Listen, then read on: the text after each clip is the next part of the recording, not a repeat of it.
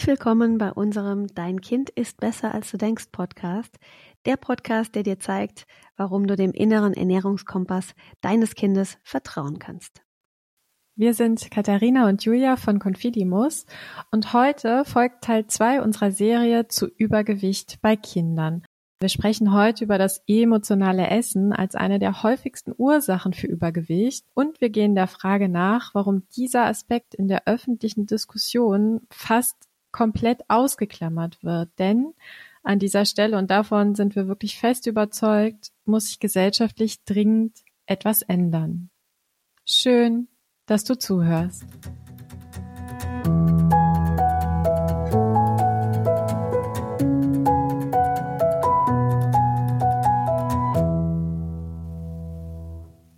Ja, emotionales Essen als häufigste Ursache für Übergewicht bei Kindern. Äh, Katharina, das ist ja ein Thema, was uns unglaublich umtreibt und was uns ja auch unglaublich am Herzen liegt. Ich würde gern mit dir mal etwas teilen. Und zwar, ich habe kürzlich eine ja, Reportage gesehen. Da ging es um übergewichtige Kinder.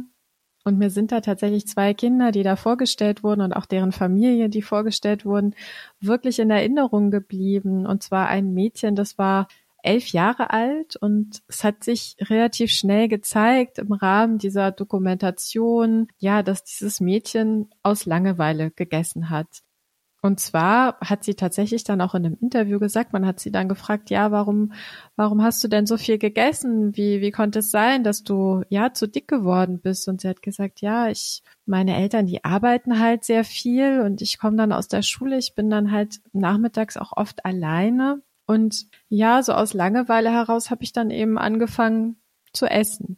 Und dann gab es noch ein weiteres Kind, das man porträtiert hat in dieser Reportage, nämlich ein Junge, der war 14 Jahre alt und auf die Frage, warum hast du so viel gegessen? Also der Journalist hat mit ihm Gespräch geführt und ihn einfach so auf den Kopf zugefragt, wie konnte es sein, dass du einfach so viel gegessen hast? Ähm, hat er geantwortet, ja, also meine Eltern haben sich getrennt und ich war einfach so traurig, dass ich einfach viel gegessen habe. Und was mir in dem Moment ganz klar geworden ist, ist ja, da sind Kinder, die aus emotionalen Gründen essen. Und was wir aber tun als Erwachsene ist, dass wir diese Tatsache einfach komplett ignorieren. Denn man hat natürlich diese Kinder, ja, in eine Diätspirale gezwängt. Ich kann das gar nicht anders sagen. Man hat ihnen ganz viele Regeln auferlegt. Man hat sie aufgeklärt und hat ihnen gesagt, du musst jetzt verzichten. Man hat ihnen gesunde Ernährung erklärt. Und man setzt ja da tatsächlich komplett an der falschen Stelle an, weil das Übergewicht ja nicht entstanden ist aus falschen Ernährungsgewohnheiten heraus, sondern das Übergewicht ist die Folge eines emotionalen Essverhaltens. Und ich weiß nicht, wie du das siehst und wie dein Blick auf dieses Thema ist, aber das ist ja etwas, was wir total häufig sehen und lesen in den Medien. Und es ist doch irgendwie absurd, dass wir einem emotionalen Essverhalten mit einer Diät und Verzicht und Regeln begegnen, oder? Ja, da stimme ich dir absolut zu. Und ich finde, wenn man das jetzt mal sehr überspitzt formulieren würde, ich mache jetzt gleich das Beispiel, dann wird wahrscheinlich fast jeder zustimmen. Wenn ich jetzt sage, ein Kind ist traurig, ein Kind ist einsam. Ich würde tatsächlich auch bei dem Kind, das aus Langeweile gegessen hat, noch eins draufsetzen und sagen, warum war ihm denn langweilig? Wahrscheinlich hat emotional hintendran auch noch eine starke Einsamkeit gesteckt. Ne? Also Langeweile klingt manchmal noch so ein bisschen so, ja gut, dann hätte das Kind sich auch ablenken können. Ähm, wahrscheinlich war es einsam und der Junge, bei dem sich die Eltern getrennt haben, ja, der hat sich wahrscheinlich auch einsam gefühlt oder es hat ihm Liebe gefehlt oder er war, er hat einen riesigen Schmerz, dass die Eltern einfach nicht mehr sich verstehen und nicht mehr zusammen sind. Auf jeden Fall haben wir jetzt ein Kind, das aus welchen Gründen noch immer traurig ist und als Lösung bieten wir diesem Kind an, dass es abends zum Beispiel nur noch eine halbe Scheibe Brot essen darf.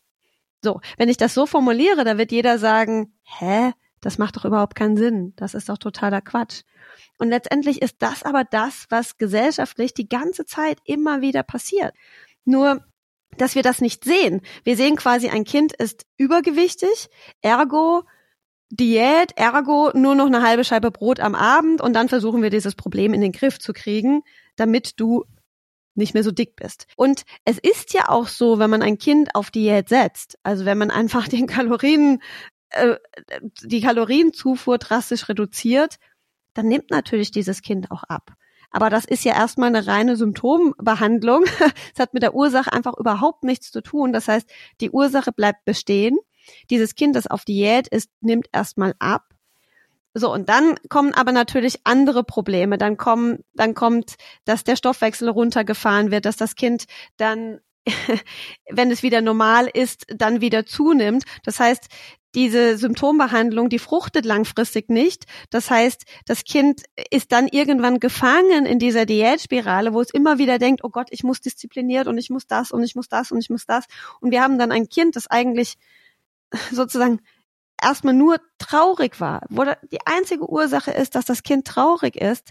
Dieses Kind haben wir dann noch zusätzlich zu seiner Traurigkeit auch noch in eine Diätspirale gebracht, äh, so dass es dann die ganze Zeit um diese Gedanken kreist. Und wir haben es in dem Moment natürlich vom Regen in die Traufe gebracht, weil wir zu dem bestehenden Problem einfach noch ein weiteres Problem obendrauf gepackt haben. Genau, und ich glaube, was man an dieser Stelle auch ganz klar sagen muss, ist, dass ein Kind, das in einer Diätspirale steckt, ja auch komplett das Gespür für seine Körpersignale verliert, ne?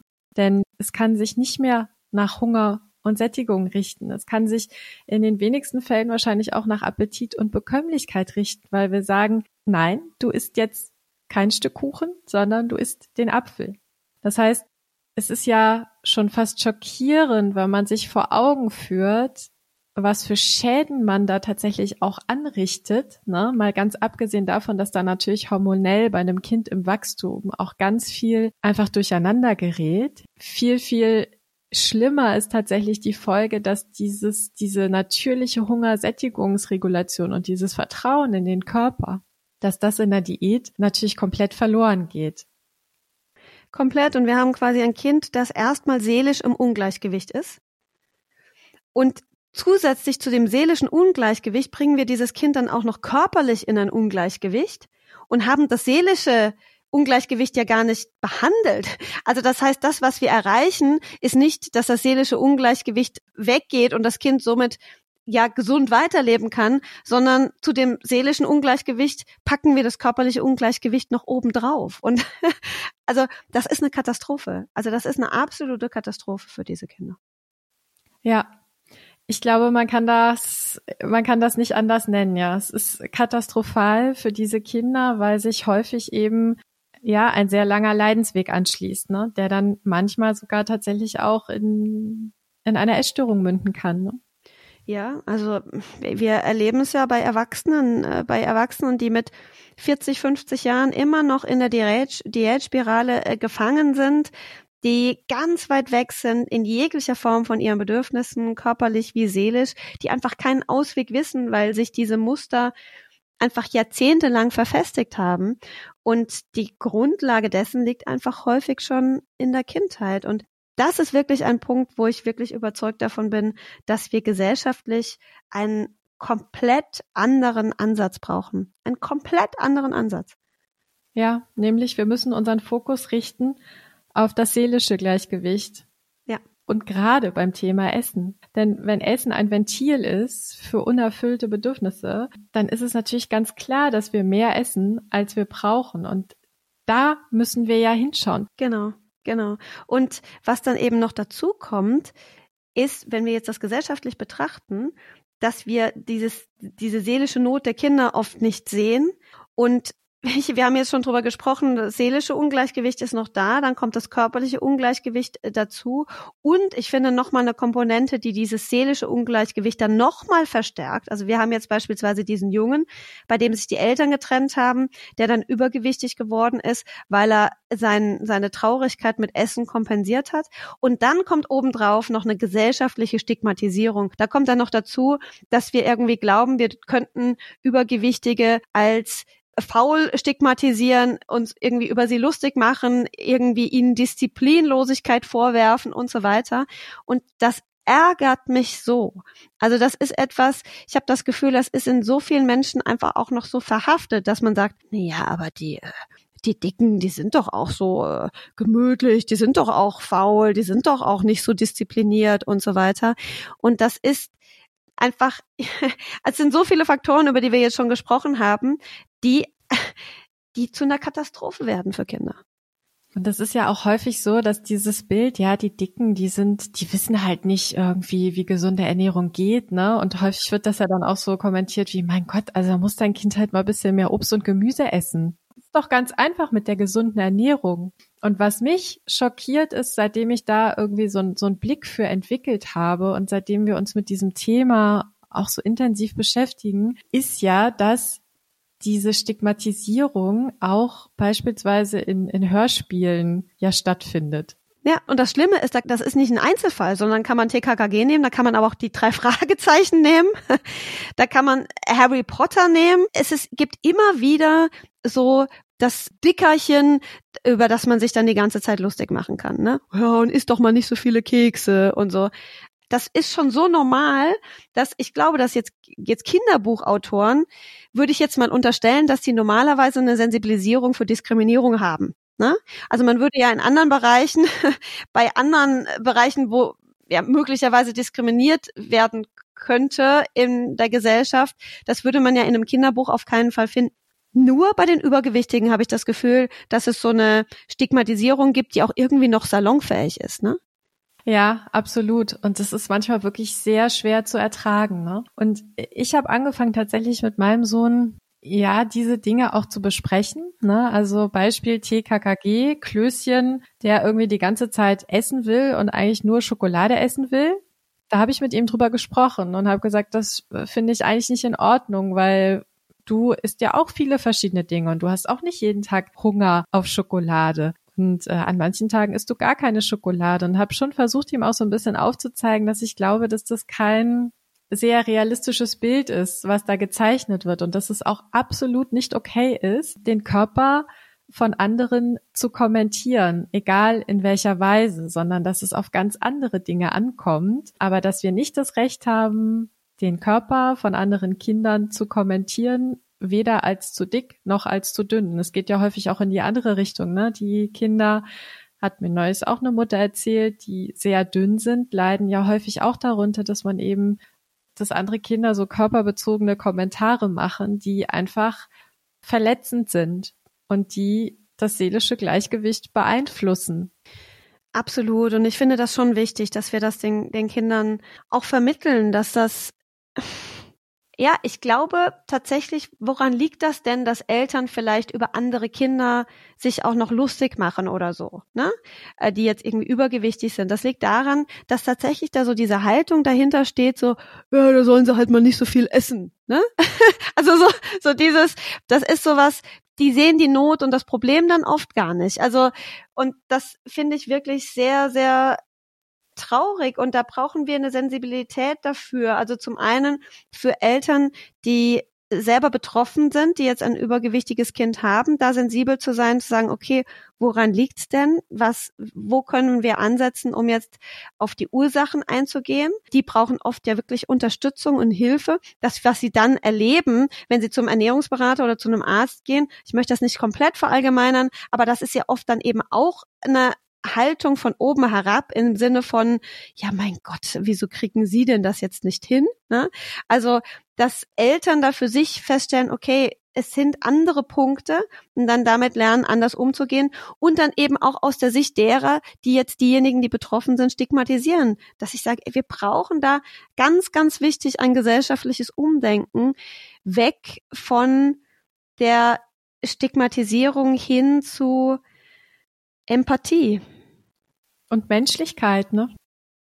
Es ist eben in ganz, ganz vielen Fällen nicht fehlendes Wissen über gesunde Ernährung, ja, die Übergewicht entstehen lässt, sondern die Gründe liegen eben ganz, ganz oft auf emotionaler Ebene und da müssen wir hinschauen und vielleicht ist ja hinschauen ein guter Anknüpfungspunkt. Was kann ich denn jetzt tun als Mutter, wenn ich das Gefühl habe, dass vielleicht auch mein Kind ein emotionales Essverhalten zeigt. Ja, also und vielleicht ist das auch der Knackpunkt, warum wir das gesellschaftlich so wenig thematisiert haben, weil die Antwort schwieriger ist als die Antwort halbe Scheibe Brot am Abend. Also das ist ja sowas, so Frage, Antwort, hier ist der Ernährungsplan, fertig, zack. So, dann kann ich dem folgen. Und wenn es um emotionales Essen geht, wenn man sich darauf einlässt, dann muss einem natürlich klar sein, dass das oft nicht ganz so einfach zu beantworten ist. Und ja, es gibt da natürlich die Möglichkeit, mit den Kindern ja auch gemeinsam darüber zu sprechen, was das Kind bedrückt. Schon alleine das hilft ja schon oft. Manchmal wissen ja auch die Eltern, was es ist. Vielleicht wissen sie es manchmal auch nicht. Und es gibt eigentlich zwei verschiedene Wege, nämlich einmal sozusagen das problembasierte Coping, also dass man mit diesen emotionalen Problemen dahingehend umzugehen lernt, dass man versucht, wirklich das Problem zu lösen. Also ganz plakatives Beispiel, das Kind hat jetzt irgendwie einen schlimmen Streit mit einem Freund, dass man dem Kind hilft, dass er sich mit dem Freund wieder versöhnen kann, zum Beispiel. Also dass man wirklich an dem Problem ansetzt. Häufig ist es aber natürlich so, dass man emotionale Probleme nicht so einfach lösen kann. Also jetzt beispielsweise bei dem Jungen, bei dem sich die Eltern getrennt haben, ja, wie soll man dieses Problem lösen? Da können die Eltern ja nicht einfach wieder zusammenkommen, das geht nicht. Aber was geht ist, dass das Kind mit seinen Emotionen lernt umzugehen, dass es für sich Strategien findet, um seine Bedürfnisse zum Beispiel nach Geborgenheit trotzdem zu erfüllen, indem es ja, Lösungen findet, vielleicht mit den Eltern, wo man auch ne, schauen kann, was, was fehlt dir. Vielleicht fehlt dem Kind auch einfach in den Arm genommen zu werden, zum Beispiel. Oder dass das Kind lernt, mit seinen Gefühlen, die es nun mal hat, das Gefühl der Traurigkeit und Einsamkeit umzugehen, dass es vielleicht auch einfach mal weint, dass es äh, für sich lernt, okay, anstatt mit Essen zu kompensieren, was würde mir sonst noch gut tun? Würde es mir gut tun, äh, Tagebuch zu schreiben oder Musik zu hören oder so? Also das sind natürlich jetzt alles nur kurze Impulse. Das ist ja eben nicht so einfach, dass man sagt, ich habe jetzt irgendwie hier eine Frage und dann bekomme ich direkt eine Antwort. Aber dass man gemeinsam mit seinem Kind quasi versucht, Lösungen zu finden, die wirklich auf emotionaler und auf Bedürfnisebene gelagert sind.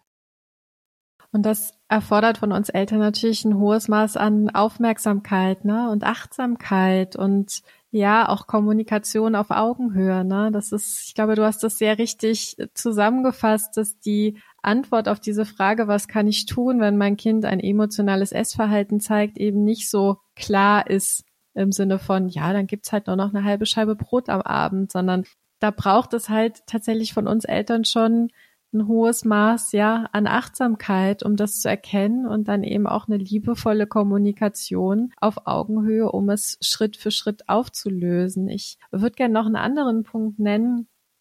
Und zwar, wenn man da selber noch, noch unsicher ist, ne, dann kann es tatsächlich auch helfen, einfach mal eine Zeit lang ganz bewusst und achtsam zu beobachten, wann und warum ist eigentlich mein Kind? Ja, und man kann das dann häufig auch dem Kind mal spiegeln, bist du denn eigentlich gerade hungrig? Und dann ist natürlich auch der Punkt, und das werden wir häufig gefragt, gerade wenn es ums intuitive Essen in der Familie geht, sagen Eltern oft, ja, aber äh, dann erlaube ich jetzt alles oder wann sage ich denn eigentlich auch mal Nein? Ne? Da sagen wir ja auch ganz klar, das ist dann sozusagen genau der Punkt, an dem wir auch Nein sagen dürfen, wenn wir das Gefühl haben, dass Kinder essen, weil ihnen langweilig ist, dass äh, Kinder essen, um Traurigkeit zu kompensieren. Und ich mache das tatsächlich inzwischen sehr konsequent, dass ich meinem Sohn sage, du, weil nur weil jetzt irgendwie Langeweile herrscht, müssen wir nicht anfangen zu essen. Ähm, um ihm das auch sehr klar zu verdeutlichen. Und ich glaube, viele Eltern spüren da manchmal auch so eine Unsicherheit, naja, okay, hat er jetzt vielleicht doch Hunger oder nicht? Und ich finde, auch da kann man sich immer sehr gut auf die Kinder verlassen, weil ein Kind, das wirklich körperlich hungrig ist, das wird ja insistieren, ne? das wird beharrlich bleiben und sagen, doch, ich habe jetzt Hunger, ich möchte das Eis. Und dann können wir als Eltern da auch wieder nachgeben und ins Vertrauen gehen. Ja. Ne? ja. Und ich glaube, also das, das Thema ist einfach sehr vielschichtig, weil es ist natürlich auch so, dass wir häufig oft unbeabsichtigt Kindern auch Essen als Tröster zum Beispiel auch ein Stück weit antrainiert haben. Ne? Das heißt, wenn wir jetzt Kindern, wenn sie hinfallen, irgendwie äh, Gummibärchen in den Mund schieben, dann brauchen wir uns nicht wundern, dass wenn ein Kind, wenn es traurig ist oder Schmerz hat, in welcher Form auch immer, auch glaubt, dass mit Gummibärchen kompensieren zu können. Also von daher glaube ich, dass das auch ein wichtiger Punkt ist, da für sich eine Achtsamkeit zu entwickeln. So setze ich eigentlich Essen selber auch als Kompensation ein ne, bei meinem Kind. Ja, das heißt, das ist etwas, was man sehr vorbeugend tun kann, ne? sich genau zu überlegen, wann ja, wann wird Essen als Tröster eingesetzt und diese Dinge dann vielleicht auch Schritt für Schritt aufzulösen, ne? Weil ganz klar, je häufiger wir Schmerz empfinden oder traurig sind und das mit Essen kompensieren, umso stärker verfestigt sich ja dieses Muster, ne? Und häufig ist es ja so, dass wir dann im Erwachsenenalter, vielleicht nach einem anstrengenden Tag, nach Hause kommen und diesen Impuls haben, oh, ich gönne mir jetzt was, was richtig Leckeres zu essen, das habe ich mir irgendwie verdient, ne? Oder dass wir in Situationen, in denen es vielleicht nicht harmonisch läuft, wenn wir Streit haben mit unserem Partner oder wenn wir uns gestresst fühlen, dass wir dann häufig den Impuls haben, zum Essen zu greifen, um uns zu beruhigen, weil dieses in den Mund schieben und kauen, das hat ja auch so eine beruhigende Wirkung. Und wenn wir diese Muster natürlich unterstützen, indem wir Essen als Tröster einsetzen, dann verfestigen die sich. Und ich muss ganz ehrlich sagen, bei mir ist das auch heute immer noch ein Thema, dass ich Stress oft mit Essen kompensiere. Also ich, ich bin da zwar auf einem Weg und äh, schaffe es auch hin und wieder, das aufzulösen und mir dann eben andere Strategien zu suchen, weil wenn man ganz ehrlich ist, dann löst natürlich dieses Essen meinen Stress nicht. Aber was mir viel mehr hilft, und das sind so Dinge, die ich auch Schritt für Schritt erkenne, ist dann beispielsweise einen Spaziergang zu machen oder eine Meditation zu machen. Ja, das sind Dinge, die mir viel besser helfen, mit diesem Gefühl von Stress, das ich dann in mir spüre, umzugehen. Das heißt, das ist ein viel bedürfnisorientierterer Umgang mit diesem negativen Gefühl. Ne? Und das ist natürlich genau das, was wir uns für Kinder wünschen, dass sie auch, wenn sie noch so klein sind, lernen, bedürfnisorientiert mit ihren Gefühlen umzugehen. Und wenn man es mal ganz streng nimmt, dann ist Essen da ganz oft eigentlich die schlechteste Wahl, weil auch wenn mir langweilig ist und ich esse ein Eis, dann ist das nach zehn Minuten das Eis gegessen, ja, aber die Langeweile ist vermutlich immer noch da. Genau, und ich glaube, dass es auch sehr gut ist, wenn man als Eltern mit den Kindern überhaupt erstmal über auch Gefühle spricht und das überhaupt auch erstmal thematisiert, dass Kinder realisieren, ah, ich bin eigentlich gerade traurig oder ich bin gerade erschöpft, müde, ich bin gerade bedrückt aus irgendwelchen Gründen. Also dass Kinder auch eine Wahrnehmung dafür erlernen, was geht in mir eigentlich gerade vor? Bin ich gerade wütend oder bin ich traurig, dass sie da auch gut differenzieren können und dass sie merken, okay, das ist jetzt dieses Gefühl, das ist ein unangenehmes Gefühl, das entsteht aus einem nicht erfüllten Bedürfnis. Und ja, wie kann ich bedürfnisorientiert für mich sorgen? Das ist natürlich nicht super einfach, sondern das ist auch ein Weg. Und ich würde auch sagen, dass das schon auch der Bereich ist, oder Julia, würdest du wahrscheinlich auch sagen, wo bei uns Eltern am ehesten auch ins Coaching kommen. Ne? Dass das so die Themen sind, die am ehesten Eltern dazu bewegen, zu sagen, okay, da suche ich mir jetzt eine Unterstützung, um diesen Weg gemeinsam zu beschreiten. Ja, absolut. Das ist häufig sozusagen ausschlaggebend, ne? wenn Eltern sagen, okay, da brauche ich jetzt einfach Hilfe an der Stelle, um äh, ja, um mich auf diesen Weg zu machen. Ne? Und ich persönlich vielleicht so als letzten als letzten Abschluss zu diesem Thema, ich habe auch festgestellt, dass es manchmal auch wirklich gut und hilfreich ist, wenn man vielleicht noch nicht so weit ist, dass man sehr gut Gefühle mit seinem Kind thematisieren kann, ne? weil man anfängt, seine eigenen Gefühle zu artikulieren. Und da habe ich tatsächlich bei uns in der Familie die Erfahrung gemacht, dass ich das Gefühl habe, dass der Paul dadurch einfach unglaublich viel lernt, weil ich ihm ganz oft sage, ich bin jetzt müde oder mir geht's jetzt nicht gut oder dass ich ihm auch manchmal sage, du weißt, ich bin echt wütend, dass das jetzt irgendwie passiert ist, weil er dadurch lernt, dass wir ein Gefühlsspektrum haben und ich habe das Gefühl, das hilft ihm dann auch, sein eigenes Gefühlsspektrum klarer zu artikulieren, weil es auch nicht dieses Tabu gibt, ne? Weil ich auch nicht die Mutter bin, die immer gleich gut gelaunt durch den durch den Alltag tänzelt, ja, sondern dass es da eben auch emotionale Höhen und Tiefen gibt. Und ich habe das Gefühl, wenn wir das auch vorleben und diese Dinge artikulieren, dann fangen die Kinder Schritt für Schritt auch an, es uns gleich zu tun. Ja, da fällt mir tatsächlich auch gerade was ein dazu. Ich habe mal, ich weiß schon gar nicht mehr genau, wie die Situation war, aber ich habe zu unserem Großen ähm, dann gesagt, ähm, bist du da jetzt traurig drüber? Ich habe ihn irgendwie so gefragt, ne? Und dann sagt er so, ich bin nicht traurig, ich bin wütend. Oder dass er auch merkt, ich bin jetzt nicht wütend, ich bin traurig. Auch im Umgekehrten. Das ist jetzt keine Wut in mir, sondern das ist eine, ja, das ist eine Traurigkeit, so. Mir ist zum Heulen zumute irgendwie. Das ist, glaube ich, sehr hilfreich, wenn Kinder lernen, das wahrzunehmen. Und wenn man eben, so wie du es gerade gesagt hast, auch versucht, als Eltern dann authentischen Weg zu finden. Ja, sehe ich ganz genauso. Also ich glaube, wir sollten in allem, was wir tun, einfach authentisch sein und manchmal erkennt man dann auch, dass viele Dinge dann sich so auf ganz natürliche Weise irgendwie regulieren. Ne? Ja. Ich glaube, ähm, wir haben uns diesem Thema des emotionalen Essens schon sehr umfassend äh, genähert heute mit dieser Folge. Das wird sicherlich ein Thema sein, was uns auch immer wieder mal, mal beschäftigt. Und vielleicht werfen wir noch einen kleinen Blick auf die nächste Folge, Katharina. Ja, also der, die nächste Folge knüpft auch an, an das, was wir gerade besprochen haben, nämlich, dass Diäten bei übergewichtigen Kindern das Problem verschlimmern. Ne, darüber wollen wir in der nächsten Folge nochmal ausführlicher sprechen. Das haben wir heute auch schon angedeutet, dass wir da nochmal ganz gezielt darauf eingehen und das auch nochmal detaillierter erklären, warum das so verheerend ist. Ganz genau. Ja, dann sind wir für heute am Ende dieser Folge angelangt. Wir freuen uns natürlich, wenn du auch bei der nächsten Folge wieder dabei bist. Und bis dahin, mach es gut und nicht vergessen, dein Kind ist besser, als du denkst.